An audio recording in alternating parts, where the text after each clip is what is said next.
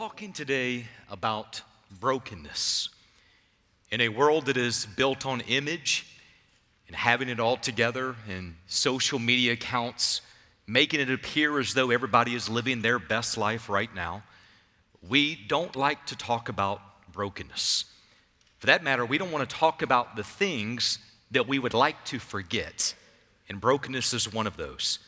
For the most part, we don't want people to ever see us as vulnerable or is hurting or not fully in charge. So we try to hide things. Here's the problem with that hurt eventually comes out. It leaks out through conversations, it creeps out through our emotions, it escapes our grasp at the most inopportune times. Hurt doesn't stay hidden. If you were to look through the Gospels, you will notice that Jesus was not immune from the hurt and the pain and the brokenness of this world. Whenever the Bible describes the fact that he died on a cross for us, we know that he went through physical pain. He went through a broken body that you and I might have relationship with God. We recognize at one particular point in the gospel accounts that Jesus looked out over Jerusalem and he began to weep because he was looking at people who were broken and hurting and scattered like without like sheep without a shepherd. Towards the very end of Jesus' earthly ministry, one of his closest disciples, a, a, friend of his, betrayed him, and another one denied him. And then all of the disciples ran when he was arrested. Uh, those feelings of loneliness or rejection or hurt that sometimes we experience in this life, Jesus understood every single bit of that. So much so that the prophet Isaiah spoke of him and said he was a man of sorrows, acquainted with grief. Isaiah chapter 53, verse 3. Jesus experienced the brokenness of this world. I think it's important for us to, to pause somewhere along the way in this message and just state the obvious. We live in a broken world, and none of us are going to make it through unscathed. Every single person in this room, if you've not already, it's coming. You're going to experience broken relationships, broken promises, broken dreams. There's people in the room right now. I know because there's no way that there's a crowd of this size that this isn't happening. There's people in the room right now that are hurting because of a broken family. There's people who are hurting in this room because of a broken body. There's people that are hurting in this room right now because of a broken heart. Brokenness impacts all of us. It's a part of the human experience. There is virtually an endless number of ways that brokenness can impact our lives. This last week, I ran across a quote from Charles Stanley on the subject of brokenness. He said, Brokenness is God's requirement for maximum usefulness. Brokenness is God's requirement for maximum usefulness. God allows us to go through breaking moments, not because He doesn't care, not because He cannot see, not because He is unable to intervene. God allows us to go through those breaking moments because brokenness reveals need, and recognizing need draws us close to God. It's in that closeness that God does a greater work in and through us. God wastes nothing. What you're walking through right now is not wasted. What you've been through in your past is not wasted. What you're going to face next week that you don't even know is coming yet, just take it for this morning. It's not going to be wasted in the economy of God. Whenever we are broken by our own sin, God uses that brokenness to draw us to Himself and to develop a deeper heart for repentance and holiness and righteousness. Whenever we're broken by the actions of others, God uses that to draw us to Himself and to show us that He is enough and that He is able to address the deepest wounds of our heart. Whenever we are focused on the broken state of the world around us, God uses it once again to draw us to Himself and help us to see once again why the gospel is so important. And listen, and to remind us one more time this world is not our home. God uses brokenness. Did you notice in all three of those categories, He uses brokenness to draw us to Himself. Our pain has purpose, there is value in brokenness. So, as Charles Stanley said, brokenness is God's requirement for maximum usefulness. This last week, when I read that statement, it, it stirred something inside of me that it's been there for a long time, but it kind of hit in a different way. I want God to fully use me. I want maximum usefulness. I am not overly excited about brokenness being the vehicle it arrives in. But here's the thing we're all going to face brokenness.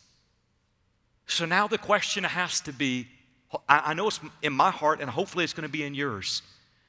God, how can we submit these things, those feelings, that hurt in a way that leads to maximum usefulness? If you're going to go through it anyway, isn't it good for God to use it for His glory? So this morning, we're going to take another step in our journey of issues of the heart.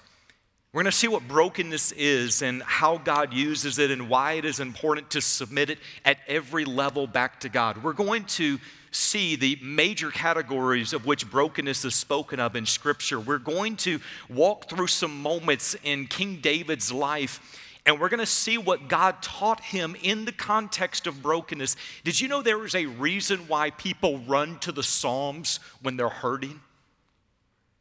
Do you know why? Because David is one of the most authentic, honest people you'll ever run into in the sense that all of the things that are in our heads that we might feel like should not come out our lips, he lets it come out in, in writing on the page. And he says, God, I'm hurting. God, I don't understand. God, where are you in my pain? When is this going to stop? How are you going to be glorified? Like he he shares those struggles. He, he wrestles through the brokenness of life in a way that causes us to say, that's someone who gets it. And you're gonna see this morning, he gets it. So we're gonna take our time. We're gonna walk through this section of Scripture, and I want you to see once again how the Word of God addresses the needs of our heart. I'm grateful that you're with us this morning. I invite you to go with me in your Bibles today to Psalm chapter 34. Psalm chapter 34, we're in verse number 18. I'm speaking this morning on the subject of brokenness. Psalm chapter 34, verse 18, it simply says this the Lord is near to the brokenhearted and saves those who are crushed in spirit. Let's pray. Heavenly Father, may your perfect will, perfect work be done this morning as we walk through your word. May your spirit guide us, guide each of us in the exact way that this text is to apply to the circumstances of our lives. And God, may we not get to the end of this and just have a quick prayer and say, that's enough. But oh God, may we submit every fiber of our being to you, that you would do a complete and full work of healing and restoration in each of our hearts. God, we need you for that. In Jesus' name, amen. So, with a topic as big as brokenness, there's multiple different verses, multiple different angles that we could take. And I wanted us to address it from Psalm 34 because this is a psalm, this is a text that has a bigger story behind it. And when we see the bigger story, it allows us to be able to see some other truths come alive in new ways. So, the book of Psalms, it contains 14 different Psalms introduced by words linking them back to specific incidents in the life of King David. That is, if you were to look under the chapter heading, like Psalm 34, Um, many times in your Bible, it'll say something like this a psalm of David when he feigned madness before Abimelech, who drove him away and he departed. It's almost like a little byline, a tagline. It kind of helps you understand a little bit more about what's happening for that particular psalm. So the incident that is referenced here is found in 1 Samuel chapter 21 verses 10 through 15. Just maybe write that down as a reference off to the side. You don't have to turn there unless you would like. Uh, it's 1 Samuel chapter 21 verses 10 through 15. But here's the basics of what was happening in that moment. David was fleeing for his life before King Saul. He's left his land, the land of Israel, and he went to the coastal region of the Philistines, and he is actually seeking asylum from a Philistine king by the name of Achish, also known as Abimelech. So, whenever it gives that reference right below chapter 34, it's the same person. It's a, a title on one, it's the name on the other, is what we believe. But he is the king of Gath. Now, you might remember that David had some interesting connections with the the town or the city of Gath, and that is Gath was the hometown of Goliath, the Philistine giant, the warrior that he had killed in battle. Just before going to Gath, David was actually given Goliath's sword by one of the priests, and you can already see how there's a tense, very possibly awkward situation that's about to happen as he shows back up in the city. So here, here's the basics. He's running from his life, for his life from his king, the king of Israel, King Saul. He's looking for asylum from a Philistine king by the name of Achish. The Israelites and the Philistines, they were constantly battling. And in one of those battles, he has killed the Philistine giant, the, the warrior, the, the major, I guess, proponent that they had, the one that they thought was invincible. And after killing him a couple of years prior to this, he's now coming to Goliath's hometown carrying Goliath's sword. This is your classic insult to injury moment. It, this is adding salt in the wound. So, no sooner does David show up than the servants of Achish recognize him. And it says, Is that not David, the king of the land? And they began to mention lyrics of the songs that they would sing about David's exploits and the fact that he had, had slain his tens of thousands. And when he hears them recognize him and start to sing the song, he gets afraid, and afraid to the point that he thinks that he is going to be killed by stepping back into this. So it tells us over in 1 Samuel chapter 21, verse 13, it says, David disguised his sanity. That's a fun phrase. There's a lot of people in our world right now disguising their sanity. They might not be doing it intentionally, but it's happening right now. See, he, he disguised his sanity. He, he pretended to be a crazy person. He, he made these weird markings at the city gates. He let spit go down into his beard. He was such a good actor that the king thought he was crazy. So, according to the text, instead of arresting him or killing him, he simply let him go away. He drove him away and allowed David to leave. Now, if you were to look in the section going around 1 Samuel chapter 21, it tells us that he escaped from Gath and he fled to a cave in Adullam. It's believed it was in that cave that he wrote chapter 34, the section that we're going to be studying today. It's in this section that you'll see David cries out to God for help, and God absolutely delivers him. That is in chapter 34. In fact, chapter 34 is beautifully divided into two major sections. The first 10 verses, it's about David's testimony of God's faithfulness and why we should trust him and what God has done.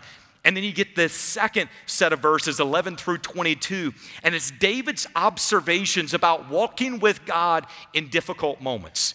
Uh, this is so beautifully divided. It's the reason Spurgeon called the first 10 verses a hymn and the second 12 verses a sermon. You got both in the same chapter. So if you were to look back for just a moment in the first three verses, you would notice in chapter 34 that there is a call to worship, and there's actually six different imperatives that he lists. He, he says, Bless the Lord, his praise shall continually be on my mouth. Boast in the Lord. The humble will hear it and rejoice. Magnify the Lord with me. Let us exalt his name together. David is testifying of God's goodness, and he is inviting others to join with him in praising and magnifying the name of the Lord. There is a profound truth that we just covered just then. Here's what I want you to see. When we have personally, when we have personally, when we have personally experienced the deliverance, the mercy, and the faithfulness of God, the natural thing is to praise Him with our lips. But listen, it doesn't end there. The second part of what's natural is we want others to join in the praise of our God. Did you know that's what we just did a moment ago? Uh, whenever we come to church, it's not that you could not sit at home and watch the same service and sing the same songs, but there is something about being together with God's people and you bring your worship and I bring my worship and he brings his worship and she brings her worship and we bring our worship together in one place and we say, Magnify the Lord with me. Let's exalt his name. Here it is together. There's something about the community of God's people singing His praises. When you have seen God come through in your life, you say, Not only am I going to praise Him, but somebody else has got to praise Him too. That's what David is doing in this section. Listen, when believers live in a state of conscious awareness of God's presence, and what that means is you wake up in the morning and say, God, you're with me. And you walk through your day and say, God, you are my strength. And you get into your problem and say, God, you are my help. And then you begin to look at, he, he stepped into this moment right here with you, and he helped you in this decision. He's working in your family, and he's walking you through issues of your heart. When a person is living in a state of conscious awareness of God's presence, the first thing they want to do is say, Thank you, God, for what you've done. And second thing, they say, let me find somebody else to tell. I can't keep this to myself. Come on. Could it be that one of the reasons believers stink at sharing their faith is because we've made it a canned presentation and not the overflow of a life lived in the glorious presence of our God? When it's genuine, when it's real, all you got to do is say, You might not understand it, but I got to tell you what my God has been doing for me. And there's something about somebody not knowing, not understanding that draws them in. They're like, I don't get it, but it's beautiful. I don't get it, but he's walking through something I couldn't walk through. I don't understand it fully, but that person is genuinely living out their faith. We need people who are walking with God and saying, He's good to me. Would you let me tell you about what God's doing? And if you got to go back 25 years for something God did in your life, that is not walking in the conscious awareness of God's presence. Let it be fresh. Let it be this morning, this is what my God has done. Let it be this morning, this is where He's met me in the Word. Let it be, this is what I've been praying about, and here's how my God has answered. That's how David is walking in this moment. As you continue to read this section, you'll find in the context of chapter 21 could easily be the lowest point in David's life to this point. Why would I say that? Because in the previous chapter, he just had to part with his closest friend, Jonathan. He just found out that the Saul, King Saul, is determined to kill him. He's running for his life. He's completely alone. He has nothing. He has no bodyguard, no armor, no weapons. He didn't even have food. That's he had to stop and get food from the priest at Nob.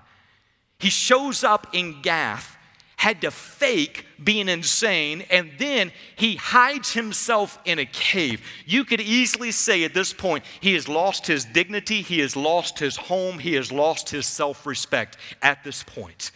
It is no wonder David described himself in verse 6 as this poor man. He had nothing at this point. It is textbook picture of brokenness. So let's pause. Are you financially broken today? David was too. Are you alone and discouraged today? David was too. Are you worried about your future? Are you at a low point in your life? Do you feel like you're between a rock and a hard place? Does it seem like everything and everyone is against you? Are you hurting to the point you feel like you have to be someone else to even survive? If any of that resonates, here's what a guy who was walking through every bit of that would say to you at this moment Psalm 34, 4 through 7. I sought the Lord, and he answered me and delivered me from all my fears. They looked to him and were radiant, and their faces will never be ashamed. This poor man cried, and the Lord heard him and saved him out of all his troubles. The angel of the Lord encamps around those who fear him and rescues them. David says, Here's what I did when I was in that place I sought God. I brought my fears before God. I cried out to God in my troubles. That's all I could do. I couldn't solve it. I couldn't figure it out. I couldn't make it happen. He's like, this is all I could do. I just brought it to God. But look at second part. But here's what my God did. He answered me. He delivered me. In my poverty, He heard me and He saved me. He camped His angels around me and He rescued me. Oh, but listen, but none of that happens quickly. That's why this is so important. Based on the story from 1 Samuel 21, David's circumstances did not change immediately. He was still alone, he was still running for his life, he's still in danger. Uh, for a period of time, he was still thinking that nobody was supporting him. It was going to be down the road that there would be a group that would come that were loyal to him, that the 400 like kind of ragtag warriors who came alongside. But that's not happened at this point yet. So in this chat, here's what he's done. He's praising God in advance. He's, he's like, I don't know how it's gonna work. I'm gonna praise him right now. Here it is. The issue is what do you do between brokenness and God's deliverance? Yes. What are you going to do in that moment? What are you going to do in that season? How do we learn to wait well? How, how, do we learn to keep our eyes on truth and to walk with God when everything else around us seems to be falling apart? That's what he gets to in verses 18 and 19. He says, The Lord is near to the brokenhearted and saves those who are crushed in spirit. Many are the afflictions of the righteous, but the Lord delivers him out of all of them. What should you remember in these moments? The Lord is near. How, how near? Near enough to see, near enough to know, near enough to walk you through each step that you're facing right now. He is not absent. He is not distracted. He has not forsaken you.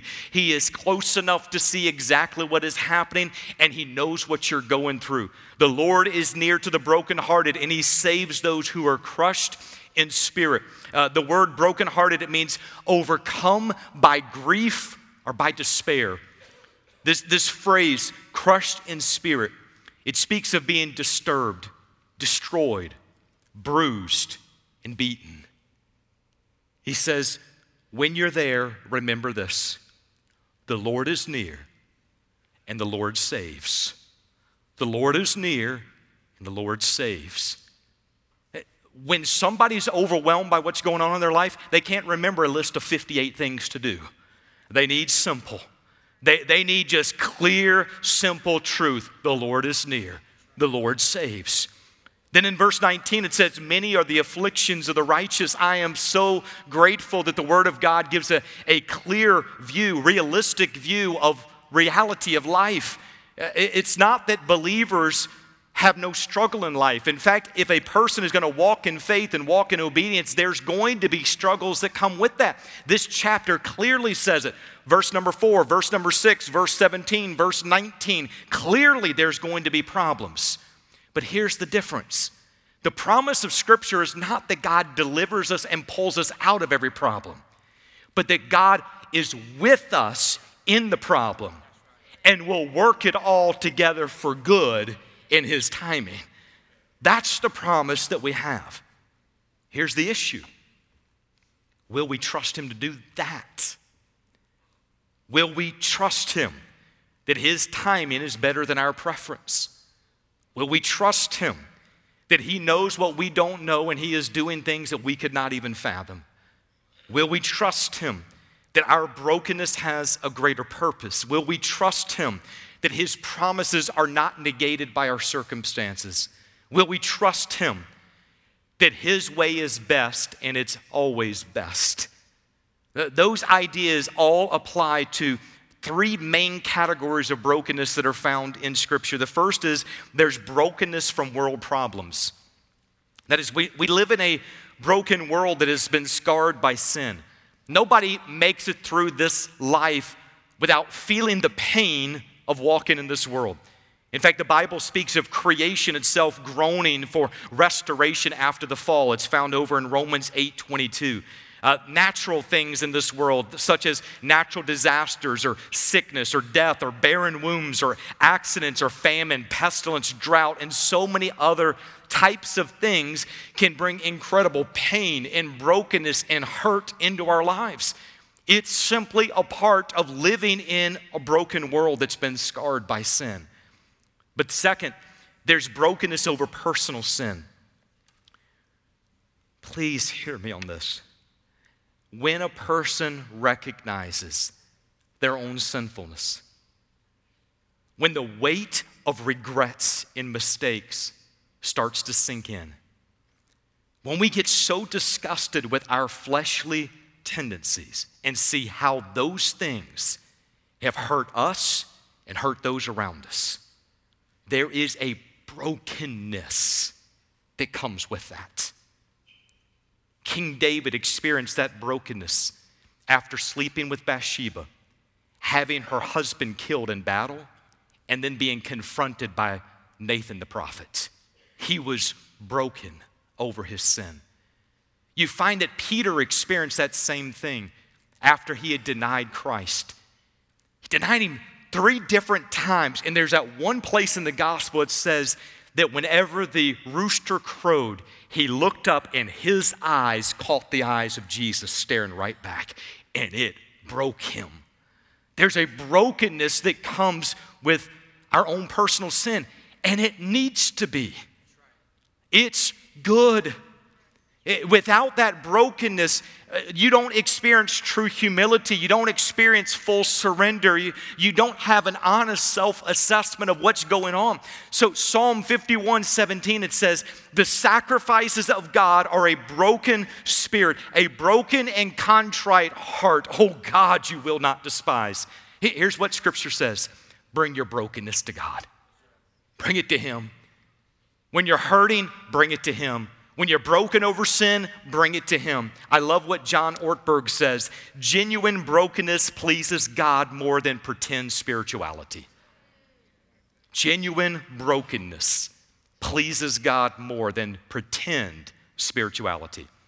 There's a last category here as well. There's brokenness when people attack. God has created us as relational beings. We are made to be in right relationship with God, right relationship with the church, right relationship with the world. But you'll often find that as relational beings, our greatest joys in this life and sometimes our most hurtful moments in this world are going to happen in connection with other people. There's just a part of, of hurting people where the phrase goes hurting people hurt people. It, it, it plays out so many times. When people lived with fractured and unrepentant hearts, when people walk with wounds from their past, uh, when people struggle with their self worth and believing that they have innate value and wrestling with sinful patterns, when, when people are going through those things, it's going to be manifested in the relationships around them. There's going to be times where it's going to come out. Like I said in the very beginning, hurt eventually comes out. And sometimes that hurt comes out, and we say things that are hurtful to someone else. Sometimes we do things that are spiteful because we want somebody else to hurt as bad as we do in this moment. There's many times that we are simply mimicking the poor examples of those who have hurt us in the past. Oh, but please hear me. None of that excuses our own sin. Every single person stands before God and gives an account for their sin, their heart, their actions. It's not an excuse to say, because of what happened to me, I am now validated in this behavior. No, here's what that should mean. Because of what has happened to me, I am in desperate need of the gospel to change my life. That's what it should lead to. It should lead to a deeper awareness and deeper need and deeper appreciation for what God has done. And listen, you might be saved. There, there's a lot of saved people in this room. Amen, Lord willing, hopefully. Amen. Thank you. If not, we're going to go back and start again. But there's a lot of saved people in this room, but here's the thing.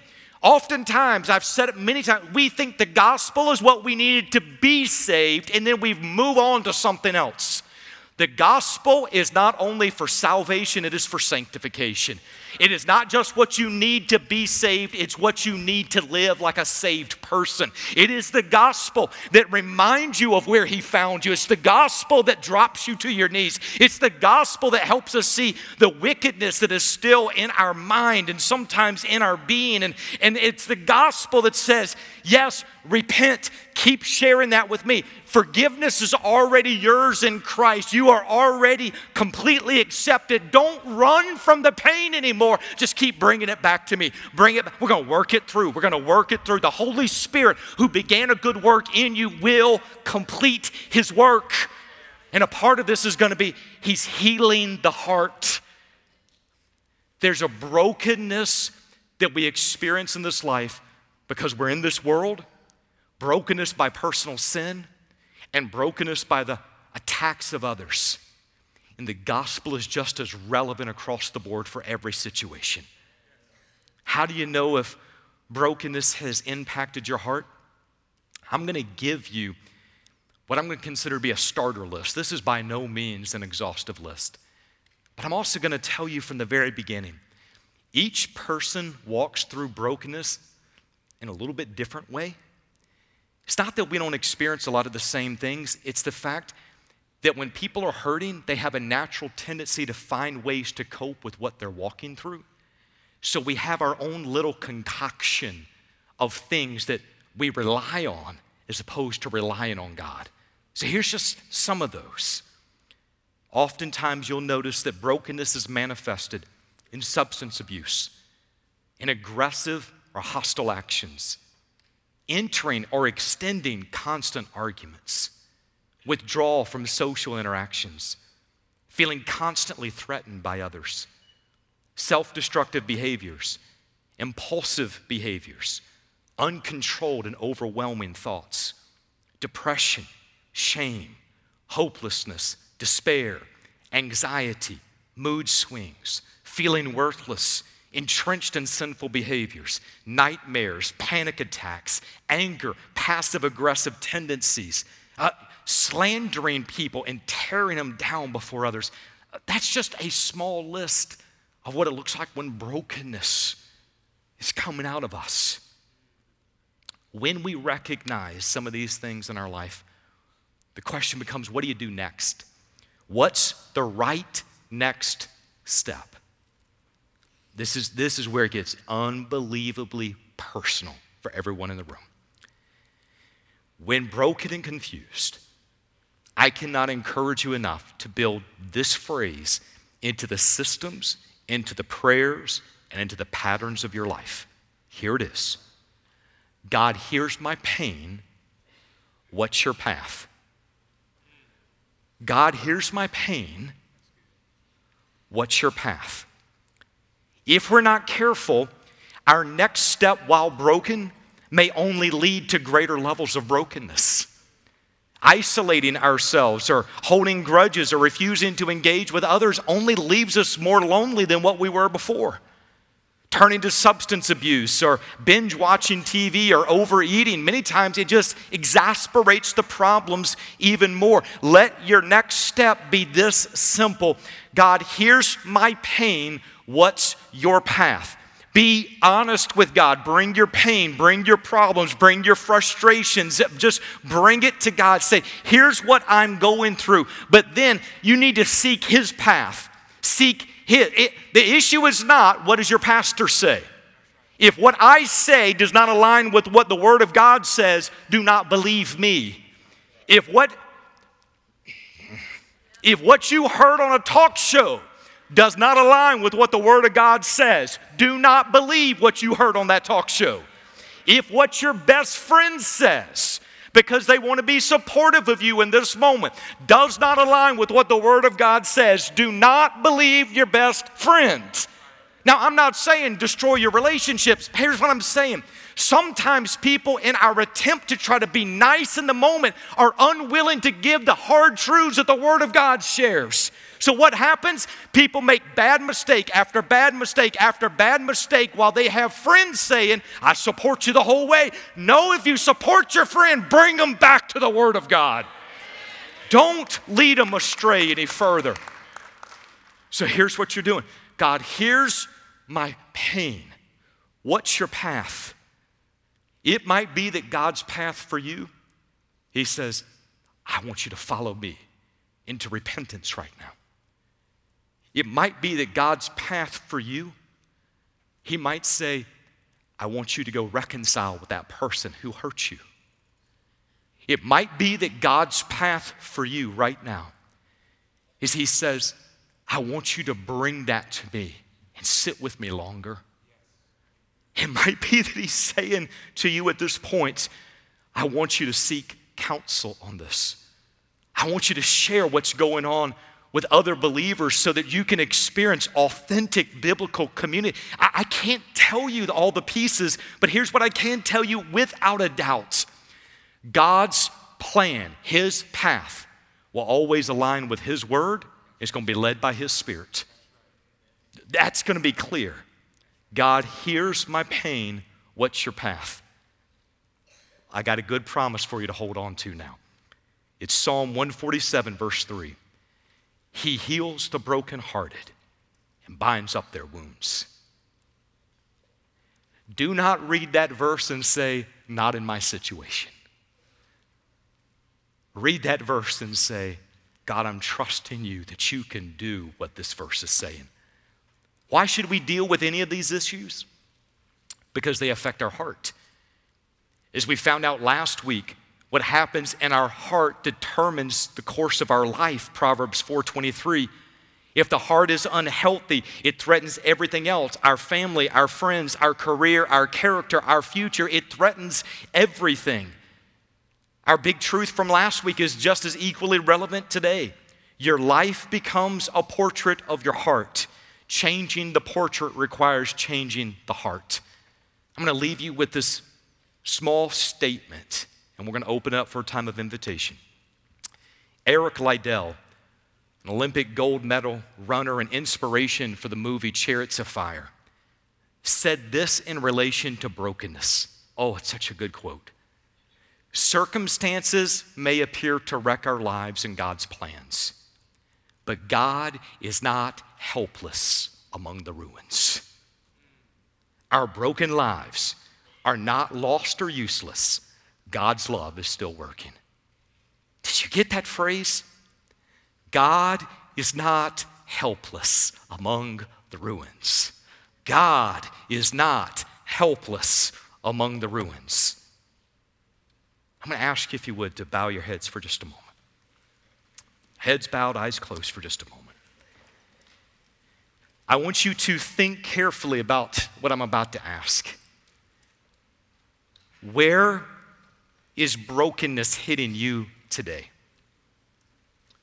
Where is God convicting you in saying, I want to deal with this part of your life?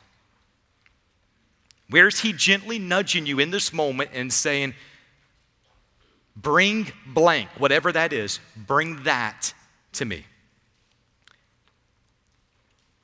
When you're dealing with brokenness, I know it's going to hurt. I know there's going to be every bit of resistance inside of you saying, if I just push it down a little bit longer, it's going to go away. It will not go away. Unless God addresses it and brings full healing and restoration, it's just going to keep surfacing. It's going to keep popping up. It's going to keep hurting those that are around you as well as yourself. God wants to deal with the brokenness. I recognize it is hard to be authentic in a world that is built on fake. But in the church, we've got to be real. We've got to be authentic. So, wherever it is in your heart right now, wherever you might be thinking, I got it, I can handle this, I want to encourage you please do not let pride lead to greater levels of destruction. If we're not careful, our next step, while broken, may only lead to greater levels of brokenness. So, right now, wherever God might be working in your heart, I just want to encourage you follow what the Spirit is leading. There's going to be pastors, and some of our pastors' wives will be down front. There's going to be counselors that'll be down front. You might just need somebody to come and pray with you this morning. You might need somebody that can do spiritual CPR this morning. You might need somebody to just say, I hear what you're going through. Let me join you right now in prayer. But here's what I cannot encourage you enough to do. Don't let this moment right now be one where you pray a quick prayer and say, It's now done. I can move on with my life. No, the brokenness doesn't happen in a moment. And unless God does something miraculous right now, it's not going to be removed in a moment. It's going to be that He walks with you and He addresses the brokenness along the way. Submit to the process and let Him do His full work. Heavenly Father, in the name of Jesus, we recognize right now, God, that we need you. We need you to address the gospel into our hearts, pinpoint it like a laser to the area right now that is hurting and broken. God, we need you to release people from the shackles of shame and guilt and worthlessness.